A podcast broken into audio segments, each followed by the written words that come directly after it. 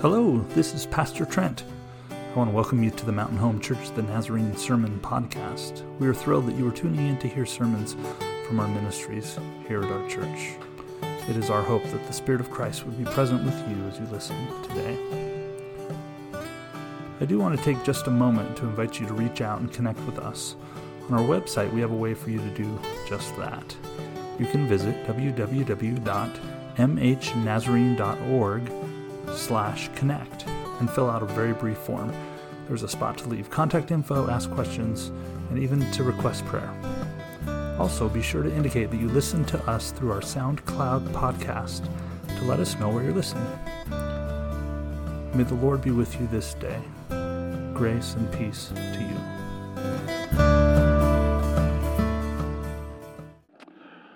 Well, good morning, and uh, it's good to be in the house of the Lord with each of you today. It's good to see your faces, um, and I want to welcome anybody who's joining us live on Facebook Live today.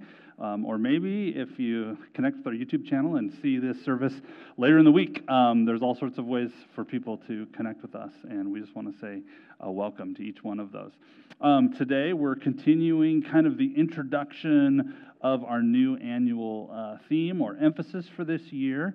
Anybody remember it from last year? Last week. Just kidding. Not last year's, but last week. Last year is gone. Anybody? Not so with you. Nice job, Mary Ellen. It was in the passage that was read earlier today from Matthew. Um, and and I, it should sound familiar. If you were here last week, it should sound familiar. This is the exact same passage uh, in a synoptic um, gospel, in one of the other uh, synoptic gospels. Matthew, Mark, and Luke sometimes look very similar to each other. And last week, I shared from Mark chapter 10. The same story is recorded in Matthew chapter 20, only there's a, uh, there's a new twist, there's a new angle. Did anybody catch it? Who, who was present this week that wasn't present last week? Mom good old mom shows up, okay? The mother of James and John shows up and makes this request of Jesus. Apparently, she drags the two boys. Now, can you imagine? You're an adult, you're fully grown, and mom's like, come on, we're going to talk to Jesus. I, I, have this idea. And you're like, come on, come on, what's going on? Um, and mom makes the, the request. She says, Grant that one of these two sons of mine may sit at your right and the other at your left in your kingdom if I'm the son, I prefer the Mark version where, where I'm just the one who steps up and makes the, the silly request. Um, having mom in the picture is an interesting twist, okay? Um, but again, the, the disciples kind of get offended by this request. This doesn't seem right. Why is she, why is she asking for the pra- place of privilege for her sons? It says in the NIV, the disciples got indignant. What a great word, right? When you see the word indignant, what comes to mind? Anybody? Uh, yeah, just like, what in the world is going on? So Jesus Jesus could tell it was time to bring the troops together. He says he called them together and said, You know that the rulers of the Gentiles lord it over them, and their high officials exercise authority over them. And here it is, verse 26 Not so with you.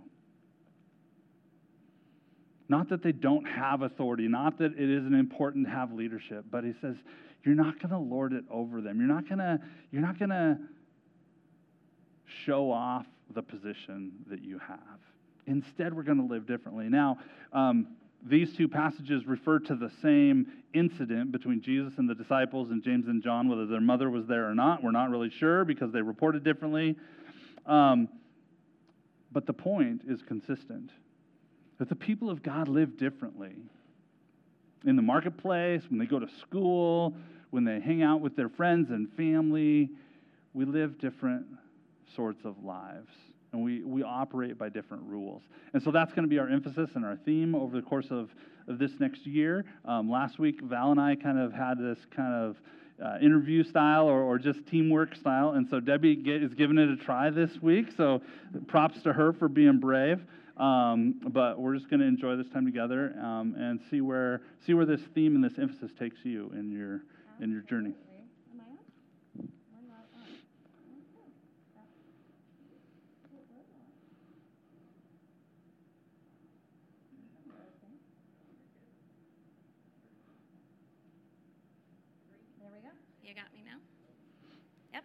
Awesome. All right, we're just going to sit that back here and pretend it's not there.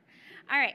So I think the emphasis of not so with you is going to be a really good exercise for us to really take a look at our transformation in Christ and rise above that or or grow a little bit more or act upon that transformation um, even at a different level perhaps for some of us for me i wanted to look at someone who's kind of behind the scenes a little bit not mm-hmm. one you hear too much about yeah. and yet um, has a pivotal um, marker in the kingdom of god with their character and with their heart you know someone who really demonstrated not so with you as far as what i think but we're, we're not all going to be perfect in this whole journey, right? We, um, but we can strive to be uh, better than what is typically the norm outside of that. So I was thinking, Trent, can you um, think of someone or some people or something at some point in your life who believed in you um, when you weren't sure you believed in yourself or when you messed up? Absolutely. I, I, she prepped me for this question, so um, I'm going to tell you a little story about my baseball career, uh, which was really short. Um, I, I, signed up to play Little League Baseball. Now, Little League Baseball was a lot of fun for me. Um, my best friend, Jason Wood, had his dad coach for his team, and we requested to be on Coach Wood's team. I remember this one day in practice. I, I don't know if I, I knew nothing about purchasing bats, and I'm not sure my father did anywhere either. Um, I had purchased this new bat. It was way, way too heavy for me. Okay, I just could barely get the thing around. Uh, but when I connected with the ball, results happened, right? And I remember this day at practice, Coach Wood said, Nobody else gets to use Trent's bat. He's the only one deciding early enough to swing or not swing at the pitch to get the bat around. So nobody else gets to use this bat, but Trent, you can go ahead and use this bat. I'll tell you, I felt like a million bucks, right? Like, I was not a good baseball player. Um, this career was destined for failure. Um, but but that that belief in me, right? That, and in front of the whole team too. Um, and he he had selfish reasons. He wanted people to hit the ball. Um, but I just kind of I felt like I was part of this team. And he played me in all positions. Like I pitched, I played the infield, played the outfield. Very much enjoyed it.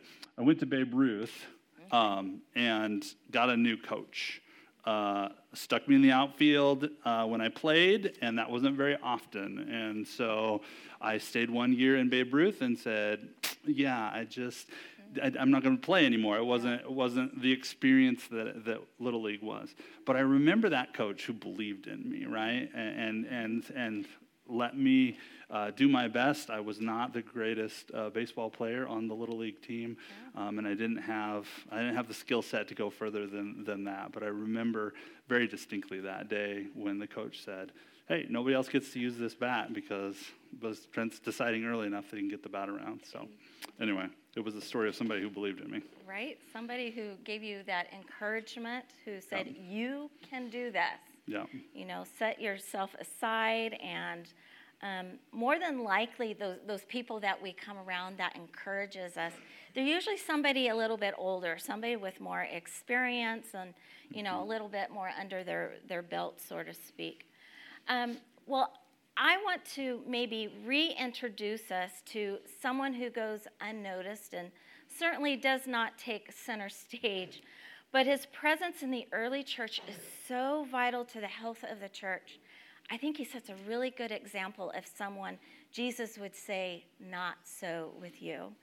And he's someone who does not take the best, you know, does not take the lead, but he leads by example. Mm. He's someone who leads ready to take a, a second seat for the others to, in order for them to succeed and to grow. So, if you please, as you are able to stand, if you're able, in the reading of the word, we're going to be in Acts chapter 4, starting with verse 32. We'll be reading through 36. And I'm reading from the Common English Version. The community of believers was one in heart and mind. None of them would say, This is mine, about any of their possessions, but held everything in common. The apostles continued to bear powerful witness to the resurrection of the Lord Jesus. An abundance of grace was at work among them all. There were no needy persons among them. Those who owned properties or houses would sell them, bring the proceeds from the sales, and place them in the care and under the authority of the apostles. Then it was distributed to anyone who was in need.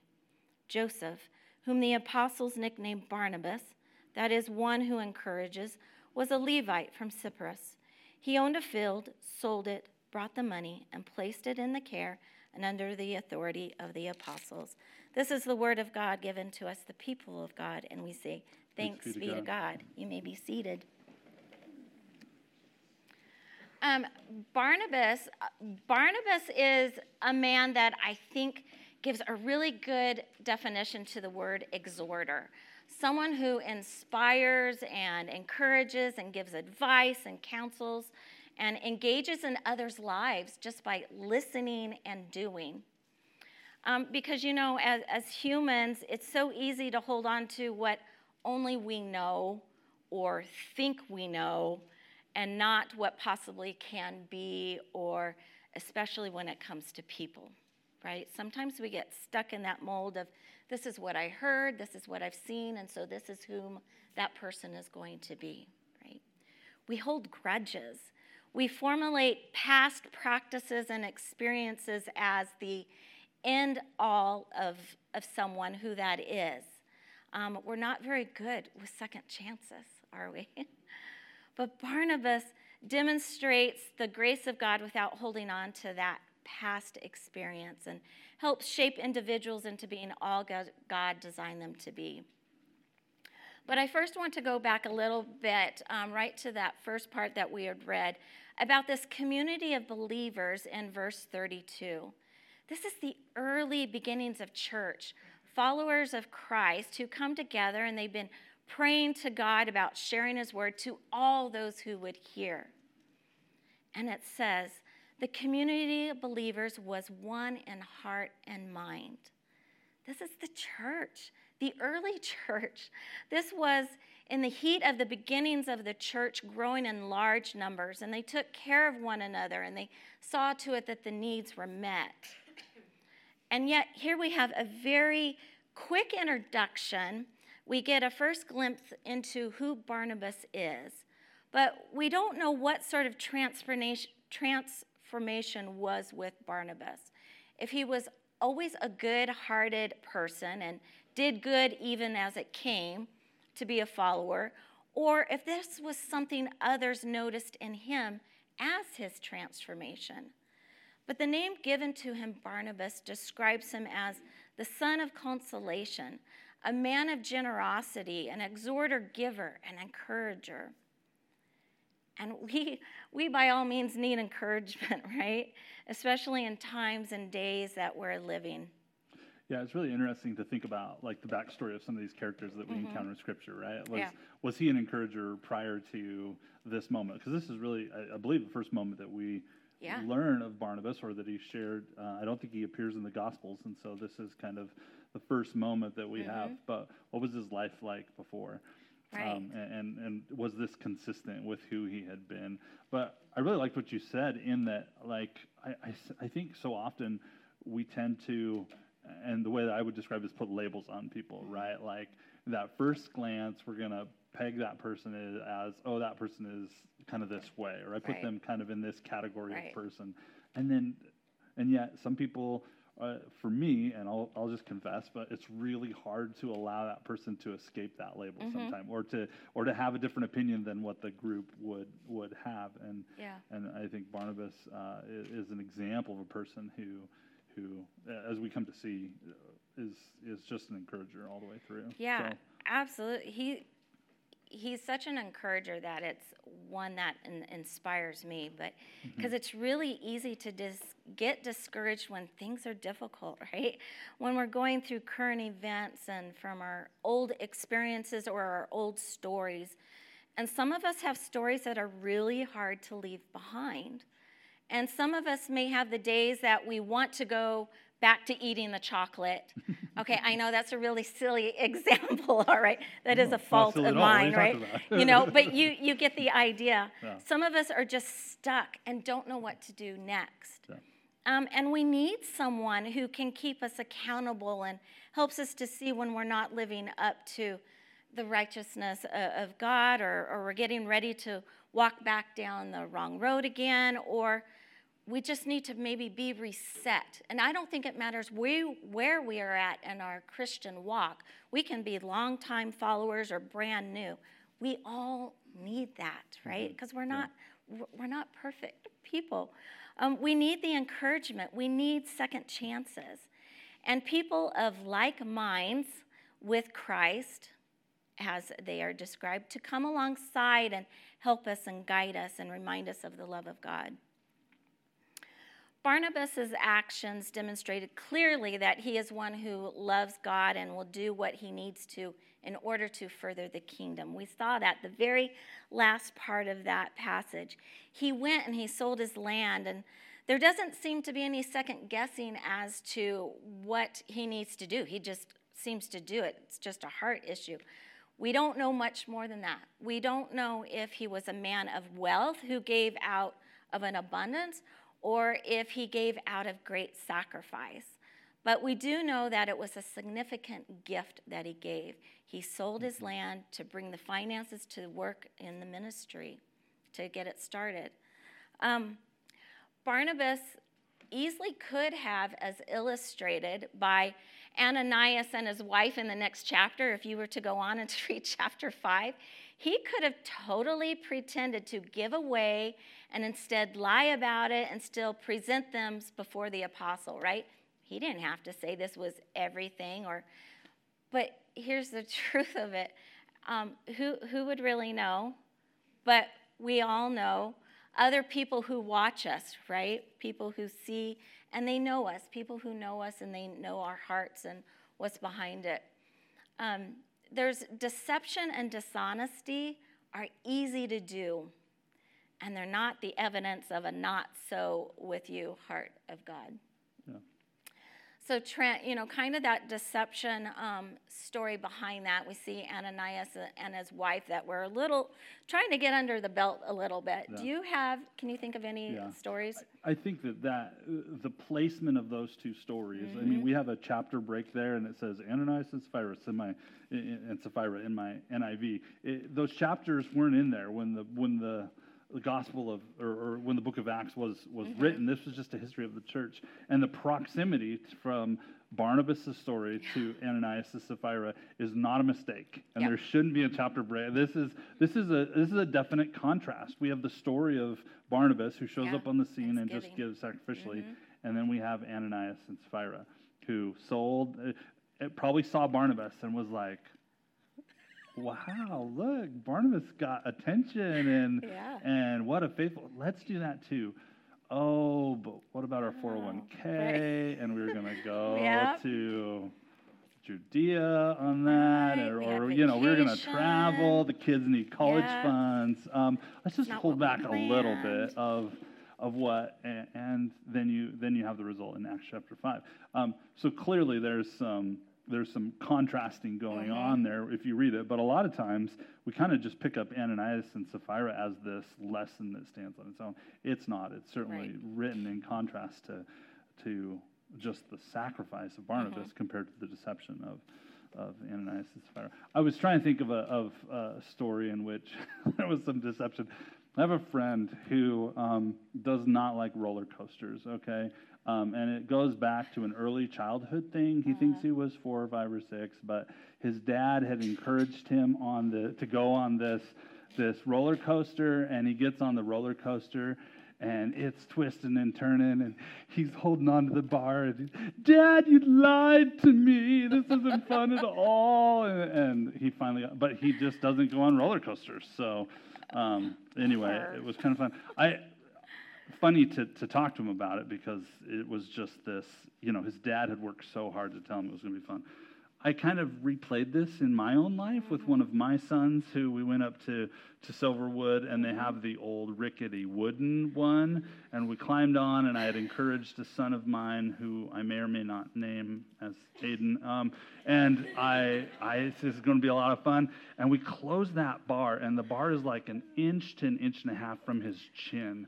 And I'm like, oh no. And we get up on this rickety thing. He's going like, and his chin is hitting that bar every time we go over one of the. I put my hand under his chin and behind his head, and it was a mess. I mean, he, he was not my friend for a while afterwards. Um, but I just got to replay that story in my old, own life, though, as the father, not as the child. But I mean, roller coasters are supposed to be fun, right? They're supposed to be. He, he- he just felt Did, like. did you destroy his roller coaster Uh, he- process? He's, he's, good. he's gotten back into a few of them, but he doesn't trust me and my recommendation of roller coasters anymore. So Well, well, interesting you say that. That does bring to mind that deception can be really hurtful, not necessarily, you know, in a bigger way. If we were to take a, a bigger thought or story, deception can be really hurtful. yeah, to somebody. So um, thankfully, the grace of God was upon was upon you guys at the roller coaster, um, and the grace of God was also upon Barnabas, and it did not go unnoticed by his colleagues. They saw his heart. Barnabas almost sounds like the good guy next door who never does wrong, right? but you know, we'll see later that he can be pretty set in his way as well. Um, but the next time we see Barnabas is in Acts chapter 9. It is quite a while later. The gospel has gone to Samaria with success, and it's on its way to Ethiopia with the newly baptized Ethiopian eunuch. And there's been a lot of persecution that has scattered most of the believers out of Jerusalem. And chapter 9 begins with this. Meanwhile, Saul was still breathing out murderous threats against the Lord's disciples. and yet, okay, here's this man's story. Y'all kind of know his story, but if not, he goes on to tell the great story of how Saul meets Jesus on the road to Damascus. He's blinded. He meets Ananias, a different Ananias, by the way, hmm. and has his sight restored, is baptized, and once again, he begins to preach in the synagogues that Jesus is the Son of God. Now, this is the man who was persecuting Christians for it. And he has his transformation, and now he is out and he is preaching about him. It's a very quick transformation, I think. Um, I don't know if we see those transformations as fast as we read this one. But regardless, here's a man that participated in the killing of believers. He has that personal testimony from his past that is unthinkable and dramatically transformed by Jesus himself. Mm-hmm. And he's supporting and he's preaching about him. And why, why is that? What's the big deal? God used his story from his past for a purpose into the kingdom of God. The Lord says, This man is the agent I have chosen to carry my name before Gentiles, kings, and Israelites. Wow, that's quite a story. Um, but as some of us may have experienced, our past sometimes follows us, even when we do all that we can to change it for the better. And Saul's past followed him. Those murderous threats, which were not idle threats, by the way, for he personally had seen them carried out before. Um, one of them when Stephen was stoned to death. And those same threats are now threats on his very own back. You know, and it makes perfect sense for others who know Saul's past would have a right to be very skeptical. You would have a right to be cautious, most of us, in that situation, would expect this was just a trick of Saul's to try to infiltrate the believing community. yeah, and, and I, I really think Saul's one of those examples where it'd be really easy to just leave Saul over in that box. Like he is one who is against us. He has fought us. We've heard stories about him. They didn't have the internet or America's Most Wanted, Israel's Most Wanted. Um, but as far as the believers were concerned, Saul was a threat. Saul, and, and they knew, and, and people saw him showing up. Start, starting with um, Damascus, preaching there at the synagogues, and then Mm-hmm. Yeah. it says he came to Jerusalem. Yeah. Everybody that followed Jesus in Jerusalem was put on high alert. Saul is back in town. I think I saw him. And there was no mistake about what Saul was going to do. And Mm-hmm. I mean, he had been sent with permission from the leaders in Jerusalem to persecute those who were following Jesus.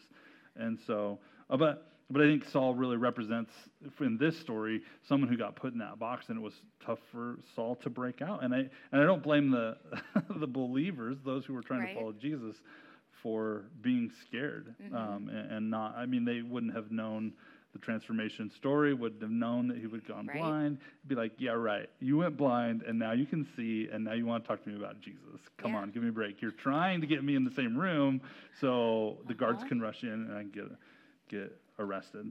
But uh, you know, what's our normal human reaction to that kind of drastic change? Like, I mean, I- for I tend to be a bit of a skeptic, you know, in that like, could somebody really transform their life? And and why is that so common for people to to just be like, no, people just don't change like that. I think that's a very common reaction. I think, for one, like you had said, the unknown aspect of it. But I believe, in addition to that, pain and, and grief and hurt um, can cause some of those things to react too, based on our own personal experience. We see somebody coming in and we're hearing all these stories, and because of our own story, we might react that certain way. I think it's a natural response to turn away from someone who has directly impacted us or a group of people very negatively, right? Um, but I've been, I wanted to kind of present this in a little different format, if you will. I want to, I've been reading a book called The Followers, and it gives a story that goes a bit into the minds of these individuals, one of them being Barnabas, and talks about Saul as one that he um, works with. And I'm one for always looking out for the things from a different angle, right?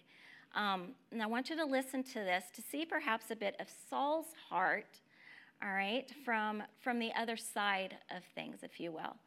Um, and scripture doesn't, of course, tell us, you know, this, but if you could imagine, the apostles are being in a meeting room together, a small few due to the others being dispersed out of the city and abroad.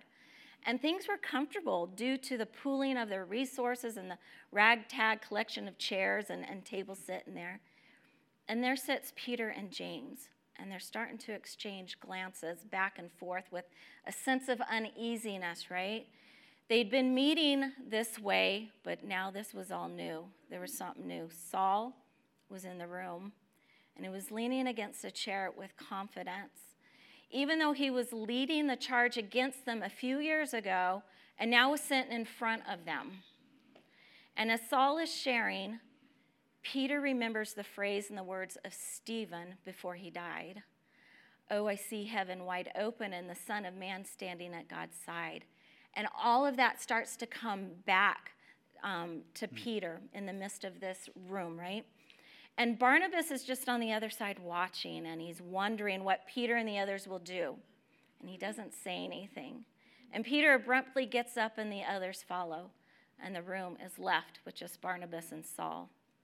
And Saul, he turns to Barnabas and he says, They don't believe me. And Barnabas is like, Should they? No. And Barnab- uh, Saul says, I can only tell you what happened to me. I can only say what changed my life. And Barnabas, what does he do? He goes and he grabs some bread and drinks, and he comes back again and he begins to talk with him. You know, Barnabas took the time to sit with him again, to listen, perhaps to do some teaching and definitely some encouraging because that's who he was. Um, like I said, I believe those pains and things, the reason why we turn away from people with those stories is perhaps some of our own story itself plays into that. Um, because Barnabas is a risk taker, right? He could have walked out with the others in this scenario, but he puts absolutely everything on the line here. His very life is on the line if Saul really is going is faking it. He's in trouble. His reputation in the church is on the line if he brings Saul back to the other disciples and Saul is still intent on killing them all. His relationship with the other disciples are on the line as he takes action that they oppose. But obviously, Barnabas went and he listened to Saul. And it is Barnabas who tells the other disciples Saul's story. He investigated, he gave Saul a hearing, if you will, and undoubtedly listened to the Holy Spirit in him, affirming the truth. Barnabas, the one who has been gifted with the heart of listening and encouraging, speaks to the apostles. I don't think this was a very easy conversation that he was having with him, right? But, you know, they have known Barnabas and they trust Barnabas. Um, but I also want to flip it. It took Saul also the initiative and trust and faith to even step into that, knowing his own story and what others might come with that. That took some initiative on his part. Yeah, I, I really admire people like Barnabas, people who have that intuitive nature to mm-hmm. to to listen, to want to hear people's stories, and to to take that risk to to even give Saul a hearing after all that Saul had done. After you know, yeah. I I confess that sometimes I, am just not that intuitive. Like maybe I'm a little dense. I don't know. but um, just to, to, to see into Saul's heart and to see into uh, his life, the evidence of, of this transformation. Um, yeah. and, and I, I, just I need people like that around me to mm-hmm. to remind me that our stories aren't our, our paths are not set. Our, our stories are not cast in stone. But right. but God can transform us. Um, yes, he can. And, and in that moment we need sometimes we need an advocate. Barnabas was able to be that advocate in, in this story in Acts chapter 9.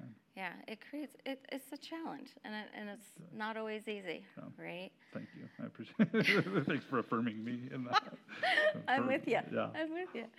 But Saul ends up staying with the disciples in Jerusalem for a short while. They begin to talk mm. and listen, and perhaps they, the apostles, are starting to see that transformation that Barnabas was talking about, right?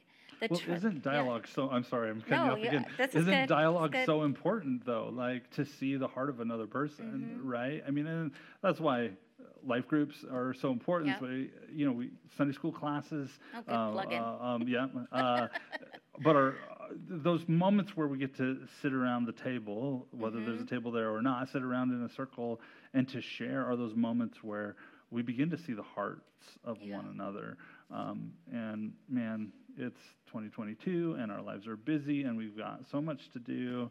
And basketball is ending and baseball is starting. I, I know that the schedules get crazy, but the importance of having having that group of people to just share life with and yeah. to have those conversations, um, that's where it happens. That's where you're able to see into the lives of. And it doesn't take people. long. No. You know, no, over no. a cup of coffee, you know, have those conversations. No. Um, but in the midst of those conversations, right, there's that trust factor. Right. Um, and that trust factor might be slow, and, but I think here it's starting to build up with the apostles. Um, but then things get really dangerous again, and Saul leaves and goes to his hometown in Tarsus, and quite a long distance away, where he lives for another six or seven years. Um, but in the midst of that, there's another young man that Barnabas encouraged and his name, as we know, is John Mark. And you mentioned him earlier, the author of the Gospel of Mark, according to most scholars. Um, fast forward into time, and we see Barnabas and Saul, okay?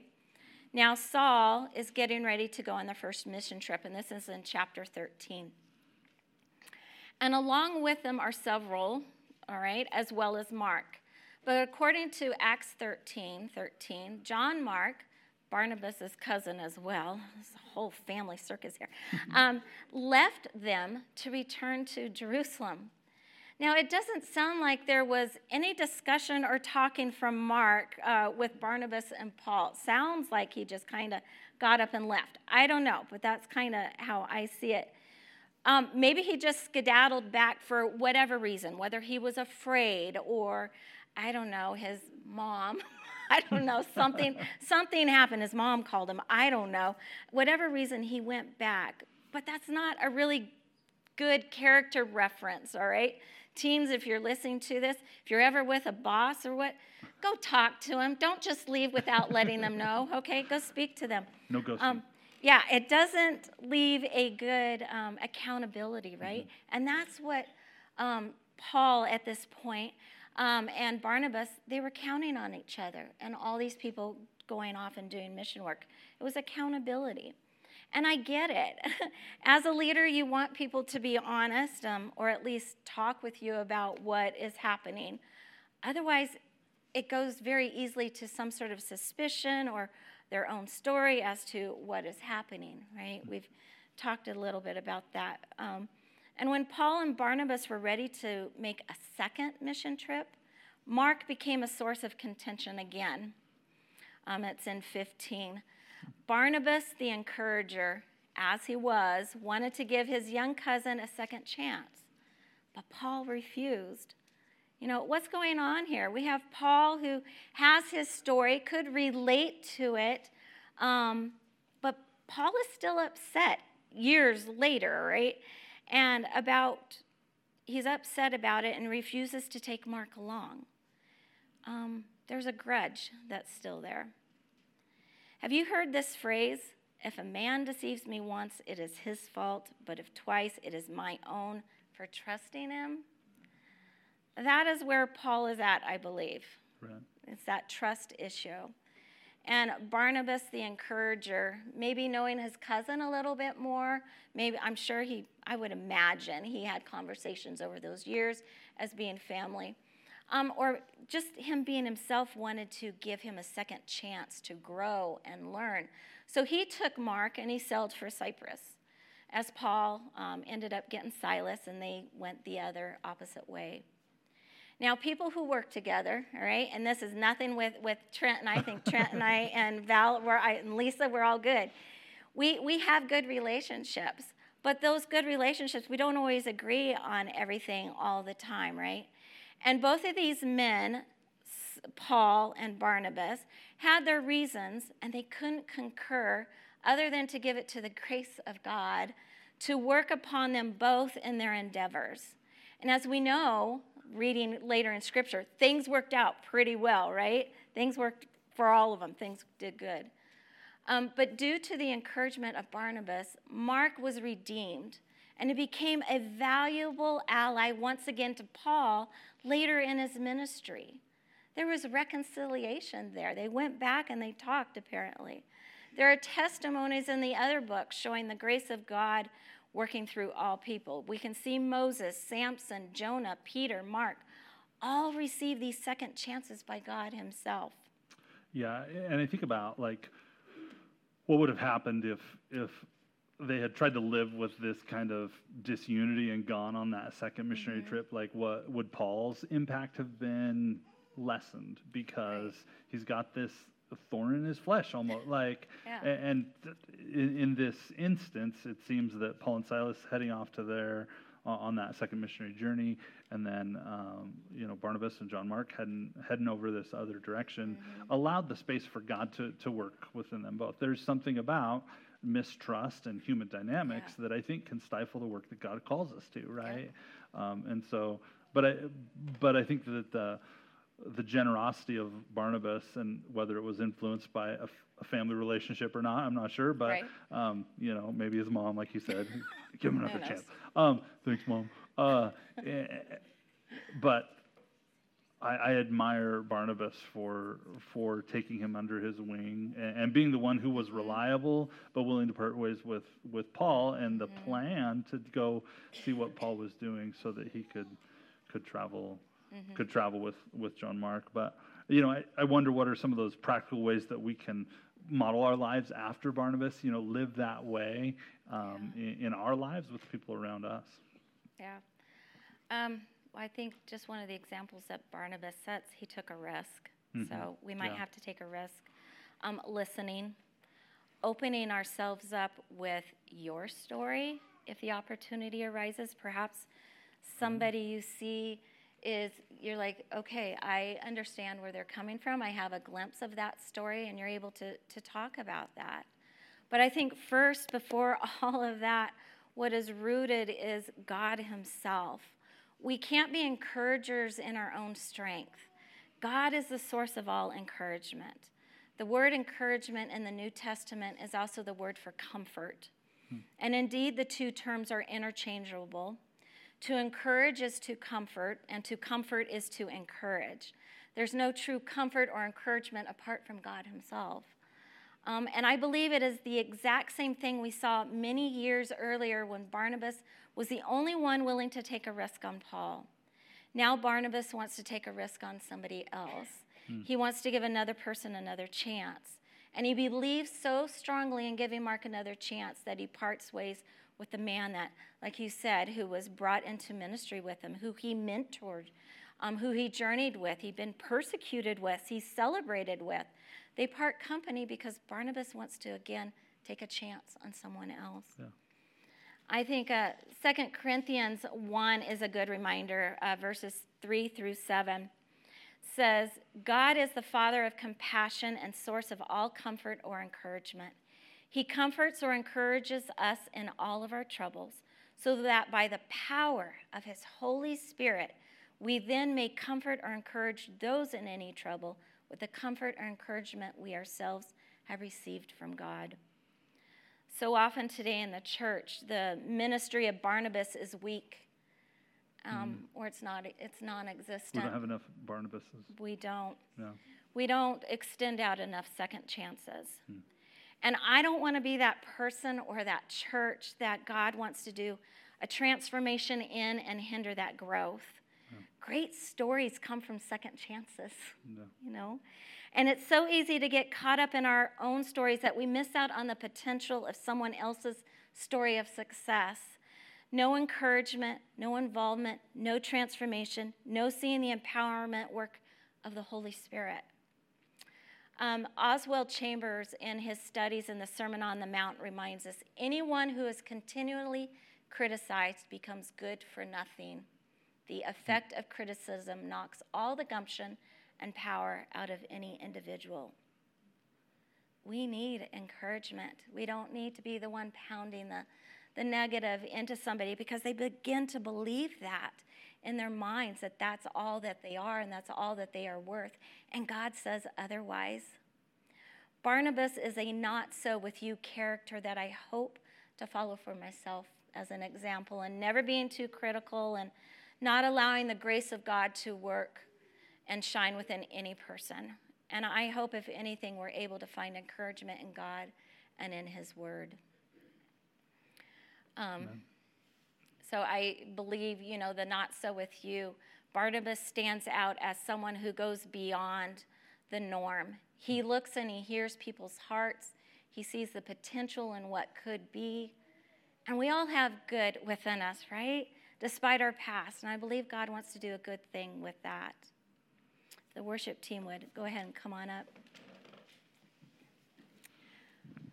When we are willing to believe that God can give second chances and we act on that belief, it's going to impact a lot more people than just the one who needs the second chance. So, therefore, let's go. I hope today that whether it was through the music or through our conversation, that you know that God will meet you right where you are at, regardless of your story, and God can work within your heart and begin that transformation. And we can be not so with you and rise above. So, as we go before the benediction, if you would please extend your hands out if you're able to receive this. Go from here as witnesses of what you have seen and heard. Share God's love with those you meet. Bring hope. And may the grace of God move through you to extend second chances for the ongoing work of the kingdom of God. Go in peace. Thanks for joining us today on the Mountain Home Church the Nazarene podcast. Don't forget to visit us at mhnazarene.org slash connect if you'd like to connect with us, and have a great week.